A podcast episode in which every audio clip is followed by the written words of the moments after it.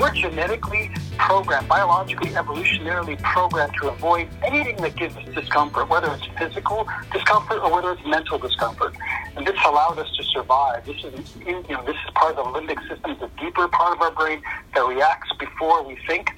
Mm-hmm. Um, and and this is understanding this is the key. Is that we are our body, the default, our minds and bodies default is to go, like you're saying, eat the, the food that it's pleasurable, that's easy. Mm-hmm. Don't eat the food that's not so you know tasty. Uh, stay on the couch. Don't go for a run. Hi there, listeners. Welcome back. This is Carolee Walker, a writer living in Washington, D.C. Yay! My book, Getting My Bounce Back, is out, and if you haven't ordered your copy, it's available everywhere. I've really loved the opportunity to speak about my experience at book events, and I don't know why I should be surprised that during the Q&As, the same questions come up again and again. They're the same questions I asked myself as I began my personal fitness revolution in February 2014. But at that time, I still had no clue just how much I didn't know about both exercise science and the psychology behind what it means to get an exercise habit. The one common thread that came out of those events was how much we struggle with the fact that we don't want to exercise. We do it because we think we have to, and we treat it like any other chore. So I was thinking, what if we could learn to crave exercise? If we could learn to crave what is good for us? We certainly don't need any prodding to relax on the couch or go out to see a movie. So why is it so hard to drag ourselves to the gym? Of course, I reached out to Dr. Chris Friesen, my favorite sports and high performance psychologist and author of Achieve, which is now available as an audiobook on audible.com.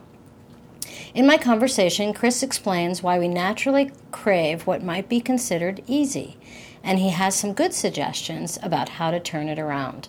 So here you go my conversation with Dr. Chris Friesen. Hey there. Hi, Chris. It's Carolee. Hey. How are you? Good, good, good. So to start off, Chris, I mean, I know you, and uh, we've worked together, and I've read your book. But can you um, tell me kind of what you're up to now, and a little bit about yourself and the kind of work that you do and what your interests are for those of you who may not have read your book? Sure, sure. Uh, the easiest way to think of it, I'm a performance psychologist, which is a bit broader than a sports psychologist. Um, I'm also a neuropsychologist, which is a type of psychologist that specializes in the brain, uh, disease of the brain, that sort of thing. Um, as you know, like you said, I've written a book uh, called Achieve. Uh, it's part of a series. The other books haven't come out yet. Um, I work a lot with high performers uh, whether they be athletes, most of them are, uh, professional, uh, uh, they're athletes, uh, up and coming or professional athletes or uh, national or international athletes in various sports. Um, I also work with executives and professionals of various sorts. They could be academics, they could be writers, they could be um, uh, uh, dentists, you name it. Uh, so they basically people contact me and they want to basically take their life, uh, their performance to the next level, whether it's being productive, whether it's being motivated, whether it's dealing with nerves during uh, big meetings, uh, uh, competitions, that kind of thing. And so that's uh, basically what I'm up to most of the time.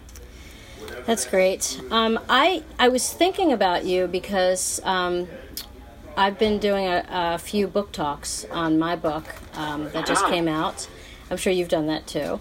And you learned something. I've learned something about myself, um, and uh, by the questions that are being asked at these events. And um, one of the most common, frequently asked question I get is from women, maybe my age, in their um, late fifties, early sixties, who who say um, that they know what to do, they just don't do it in terms of their exercise, or they'll say, "I know what to do, I'm just lazy." And I always laugh when I hear that, especially when I know these women, and there isn't anything lazy about any of us in terms of what we do on any given day. So I thought about you um, because I wondered if we could like s- change our mindset so that we want to do the things we want to do the kind of exercise and we want to eat the kind of foods that we should be eating to achieve our weight loss goals or our fitness goals and it doesn't seem like a chore or it doesn't seem um, like it's something we have to do that we sort of naturally gravitate toward those habits or those foods the way we gravitate towards donuts or bagels or or you know sitting on the couch and binge watching television so could you maybe address? Uh, maybe I'm very long-winded there, but this is why I was thinking about reaching out to you, and I wondered if you could help me out with this a little bit. Yes, definitely, and you know that's um, that's that's a common complaint that people have is, is this motivation side of things. I think there's a number of reasons for it, and, and I have lots of recommendations as well. But, uh, a number of reasons. One of the main reasons, in my belief, my perception is that our modern world has, made stuff so, for lack of a better term, cushy for us. Uh, we, compared to basically all of history, of human history, and you know where we've evolved and what we've come from living in you know Africa, uh, we uh, we have never had it so easy. When we're hot, we can turn on air conditioning. When we're cold, we turn on uh, you know uh, the heat, the furnace. We can sit down. We don't have to stand all day long. For most of us who work, our jobs are not as physically physically laborious as they were in the past. Uh, and there was a lot more mental stress, uh, you know, that, are, that, that, are, that was real mental stress in the sense of people are more likely to die or children are more likely to die, that kind of thing.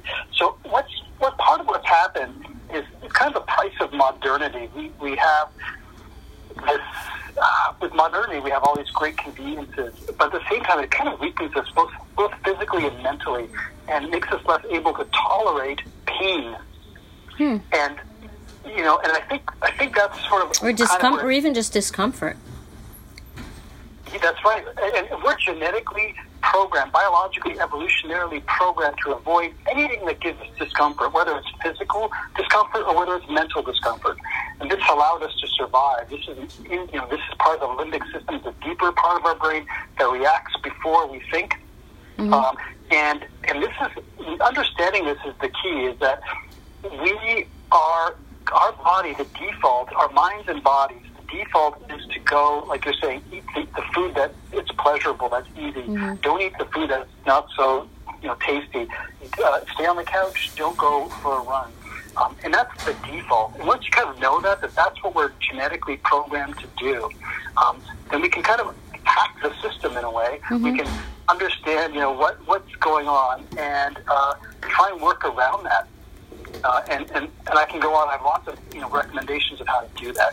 yeah, no, definitely. I I was just thinking, um, you know, um, I know if you go to the running store, there's like all kinds of cushy shoes for running, and there's mm-hmm. also shoes that are more um, like uh, barefoot type of shoes.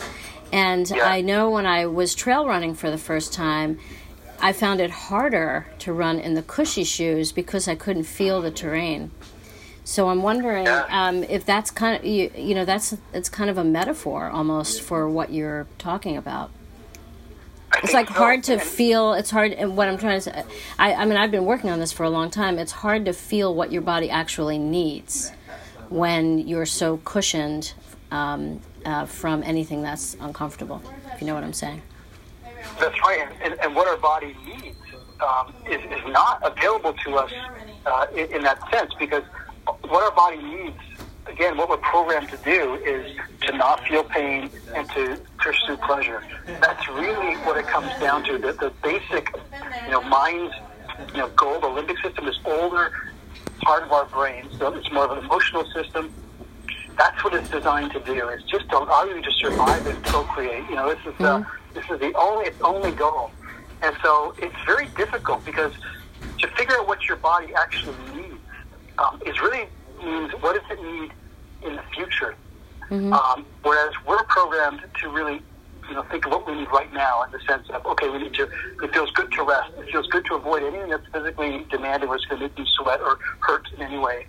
And this is where the prefrontal cortex, the you know, the front of our brain, that makes us different. This is we have this massive prefrontal cortex that allows us to fly to the moon, um, whereas monkeys and dogs are driving cars and flying to the moon. This mm-hmm. is the reason why. Uh, this is why we're the dominant species. And so what it comes down to, it's, it's we have to really get in touch with and really activate that prefrontal cortex to really figure out why uh, something is important. And I have a whole bunch of examples. Mm-hmm. Let's just use exercise as an example. Um, um, the first thing you need to do is you need to make sure exercise is just a routine. So this, this is these are the tips to hack the system in a way. Um, it needs to be a routine. Um, but just before that, what you really have to do is get in touch with what's really important to you. What you know, what are your values? What are your goals? What are you trying to achieve?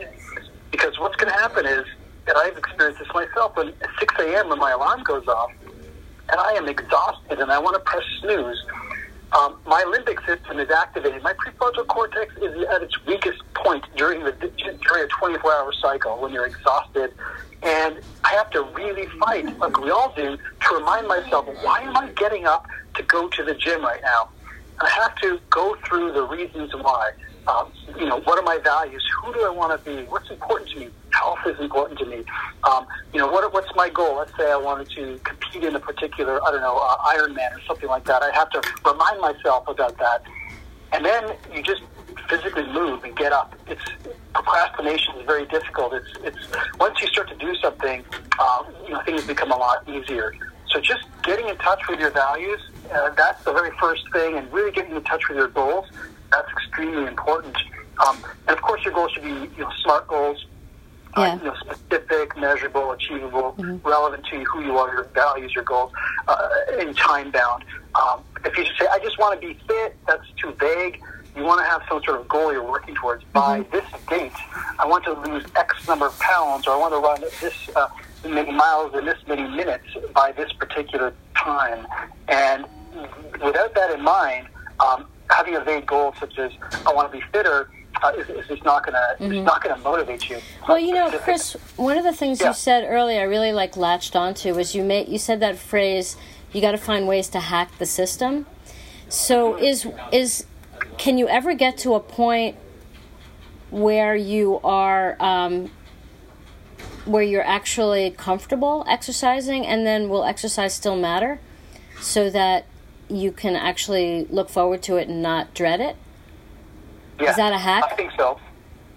I think that's possible. And, and so a couple of things. One is if you overtrain, if you exhaust yourself, uh, it's going to you're going to end the, the routine. You come out of the gym or off the, off the, off the run and feel like crap. And when you feel like crap, your brain associates exercise with feeling like crap. Mm. You should really make sure that you, you end your exercise on a slight with a slight euphoric feeling. You should feel good after you exercise. Um, doesn't mean you're not going to be sweating and feeling some pain, but there's you know the runner's high. There's a little bit of that feeling good. So if you're if you're feeling exhausted, uh, it's not going to help you maintain uh, an exercise routine. Mm-hmm. You have to uh, leave kind of on a high. So mm-hmm. you know that's one of the first keys is to make sure you're not overdoing it and that you actually feel good, uh, especially at the end. Um, mm-hmm. The other thing is you know, to make it more fun, make it attractive. So, for example, uh, you know, if people are, tend to be quite extroverted or just want more social contact, when you exercise with other people, it serves a social function, and so that can motivate you as well because it seems more fun mm-hmm. um, when you're doing it with someone else. Other things, uh, more introverted type people, uh, like myself, I would listen to a podcast or my favorite audiobook, or you can listen to your favorite music. Like uh, save it, save it for save it for when you know you're exercising. Like you can only listen to it when you're exercising. Is that what you mean? That's actually a good idea. Yeah, you could do that. Yeah, if you're listening to the same song every day, all day, you're going to obviously uh, habituate to it. Mm-hmm. And yeah, you know, certain certain sort of pump up music that you actually really enjoy. If you're able to, I think that's a great idea to try and hold off and like this is I save this for exercise. And then again, you're going to associate sort of pleasurable, positive feelings with the act of exercising. Mm-hmm. So, so it's, it's not just about going, like just in my case, for example, I listen to podcasts and audiobooks. I'm actually looking forward to what's going to happen next in that book, and I don't have, you know, a lot of uh, other times to listen to it. And so this is, um, I'm actually, this is the benefit. I'm like, okay, I want to exercise just to listen to what happens next in the book.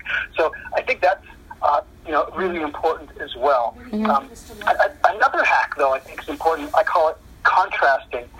And uh, the, the Buddhists seem to know this really well.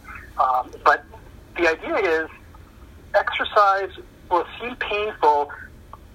It, it seemed like suffering. It's always kind of painful, but whether it's suffering or not is a different question. Suffering Yeah. is worse than painful. Yeah. It's like pain for no reason, right? Uh, Yeah. And so w- whether it's suffering or not um, could has a lot to do uh, with what you are going to do that day or when you're doing it during the day. So, as an example, if you get up on the weekends, let's say Saturday morning, and you used to, uh, you know, get up with your husband or your wife or your kids and do kind of fun stuff, have coffee and talk about stuff, you know, around the kitchen table. But instead, you've gone downstairs or gone out to work out. Um, you know, it's going to feel more like suffering that you're missing out on something. Mm. But if you're doing it, let's say exercising in the middle of your boring, painful workday, mm. um, when the stuff you're doing is actually quite boring, it doesn't seem as bad. That's so interesting. If, hopefully that makes sense. You want to basically make sure you don't feel like you're missing out on something when you're exercising. So the time when you do it, you should be doing it when there's, you know, it's not like there's something awesome on television or something that you're mm. missing out. It's, it's something that you- there's nothing amazing going on at that time, or whatever you're doing is kind of boring. So it's all relative. It's, it's, it's you know, if you're working on this long report, going down to exercise, for example, that actually might feel better than working on that mm-hmm. report. But if you're everyone's going out and you're after work and you're going to exercise, it's going to be more difficult That's for you. So I think that is another thing you can do. That's a great one. And what? do- And so, how does conditioning fit into this? You know, you you always hear about athletes, you know, spending so much time conditioning. The more you do it, how long and how long does it take to get to a point where, you know, you've developed a sort of a cushion or a sense of conditioning, so that when you exercise, um, you're enjoying it and also progressing. Well, I, think Where it's not It's so all, pain, where uh, it's not so painful. Yeah, I think it's all relative. I think again, if you let's say you're you know you want to run uh, five miles and you haven't you, know, you haven't ran in, in, in months or years, you know you're going to run for half a mile and that's it. And I think it's it's all relative. It's the same whether you're conditioned or not. So I guess if you're if you're extremely conditioned and you're just trying to maintain, then it's not going to feel like any pain. It just all all has all to do with where you're at with your fitness level. So I think even um, you know, if you're a very uh, fit person, if you push yourself, you, you can get yourself exhausted, just like someone who's you know not fit at all. So I think again, it comes down to that idea of whether you're going to um, overtrain or not, or train so much to you know too much exhaustion, too much pain, too much soreness that it becomes a negative experience. So I don't, um, I, I, I don't think. I think it's just relative. I think it's a matter of when you first start out, you got to start off easy, and you're slowly uh, building up over time. One minute to your run, one more, Yeah. you know, uh, you know, hundred meters. I don't know to your run. You know, Yeah, I know. Yeah. yeah, yeah, I think I think that is the key um, when it comes to that. I think um, the other thing is you want to really just make it a routine. There's something called if-then planning. Uh, I think it's called implementation intention, something like that. It's it's it's. I talk about it in my book. Um, research shows that if you use if-then planning, people are about three to five, I think it's three to five hundred percent more likely to achieve a goal. Often the research is done with exercise. So this comes down to something quite simple. Um, if-then plan means you say to yourself, if X happens, I will do Y. Uh, so, for example, if your goal is to work out Monday, Wednesday, and Friday at 4 p.m., um, you know, you make this statement in your head or this goal. If it's Monday, Wednesday, or Friday at 4 p.m., I will go to the gym. And uh, if then planning is, um, you can think of it from a broader perspective. Think of astronauts going to the moon. They don't just like decide they're going to figure stuff out once they get there. They've already gone through a thousand if then plans. If aliens show up, we will do this. Because all sorts of stuff, kind of like Mike Tyson said, everyone's got a plan until you're punched in the mouth, until life Yeah. throws something Yeah. at you, right? And so I think it's really important to have a um, uh, these plans. So if that plan means you're also figuring out if I'm tired, this is what I'm going to do. I'm going to have some uh, coffee before, or if uh, my friends want to go out, I've already rehearsed what I'm going to do. Um, and so that's what that means. It, it's beyond just saying if it's Monday, Wednesday, or Friday, I'm going to exercise at four o'clock. It's it's also saying if this comes up, this comes up, this comes up, then I will do Y. I like uh, so that. That's a, a, very powerful strategy if you implement it on a regular basis. Yeah. And on the other hand, um, you know, for many women, including myself, sometimes, you know, we do if then planning in our lives. Sometimes mm-hmm. we can get ourselves like into like a whole big story and that can prevent us from actually achieving something. And I always think about the Nike slogan, the "Just Do It" slogan, and uh, you know, there is some real value in like like getting rid of the story in your head and just doing it. Can you talk about that a little bit? Yeah, you know, often on podcasts, uh, I'm asked, what's the one thing that differentiates successful people from everyone else? And at first I thought that was a ridiculous question. And then I thought about it. I got, you know what, there's actually one kind of main thing. Of course, it's not just one thing, but one main thing. And successful means getting yourself to exercise. It doesn't mean Mm-hmm. anything right. other than that. Just be doing the things you want to be doing yeah. um, that are important to you, that are difficult to do. And the most successful people um, don't make their day-to-day decisions in terms of what they do with their time. For example, exercise or eating vegetables. Um, they don't make it based on their moods. They don't base, base they make those decisions based on their um, their energy levels. They don't make it based on even what your own mind is saying or even your circumstances. They make it based on their goals and values. Mm. So the most successful people uh, do things despite what their mind says they should or shouldn't do. You know, I should I should press the snooze button. Uh, I should eat. You know, eat, let's eat a hamburger or something instead of uh, the vegetables. Uh, I should just hang out with my friends instead of actually exercising. Um, this is the key, and the great thing about it um, is that the more you do this, the more you go against your circumstances, your moods, your energy, just do it anyways. Mm. The, the more your brain gets, uh, the stronger your brain gets at doing things anyways. It just gets better. For example, people often say, "Well, I have to believe in myself, or you know, or I have to have high self-esteem before I can do something like write a book or or talk to someone, uh, you know, uh, uh someone of the opposite sex, that kind of thing." Um, and the reality is, research shows it's the opposite self-esteem and confidence and self-efficacy don't come from convincing yourself. Mm-hmm. It comes from doing. Mm-hmm. And it's just like when you touch the stove. Your parents, as a child, could tell you, "Don't touch the stove; it's going to burn you." And until you actually touch the stove, you're going to learn in one millisecond never to touch the stove again. Um, but all the times your parents told you, it's not that strong. We learn by experience. Uh, this is true with therapy. It's true with everything. And so the the it's so important that you just get yourself to do it. And Mm. one thing in my book I call the five minute rule, which means um, even if you don't feel like doing something, you make a promise in your head. I'm going to do this activity for five minutes, no matter what you know my mind is saying, etc. And I give myself 100% permission to stop if it's anywhere near as painful as I'm predicting it's going to be, like exercising.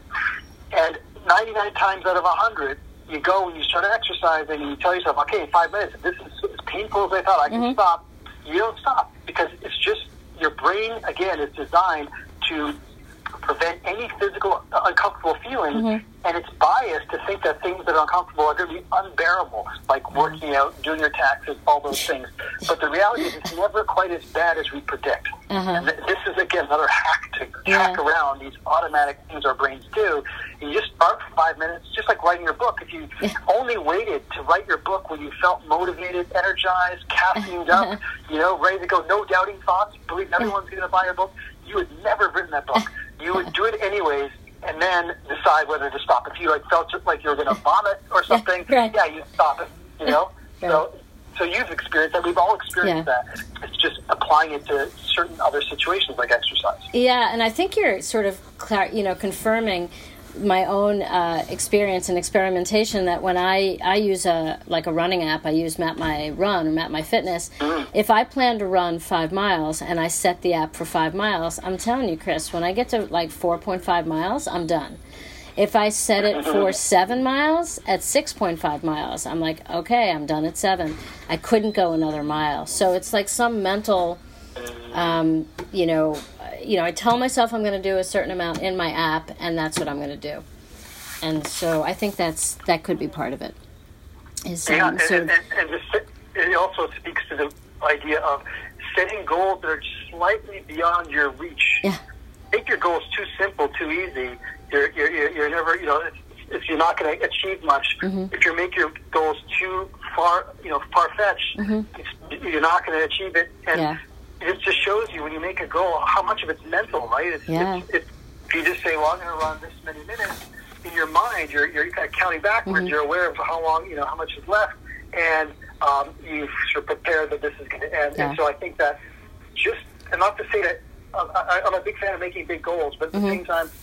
Yeah. I get lots of people who make these ridiculously big goals Yeah. that are bound to failure.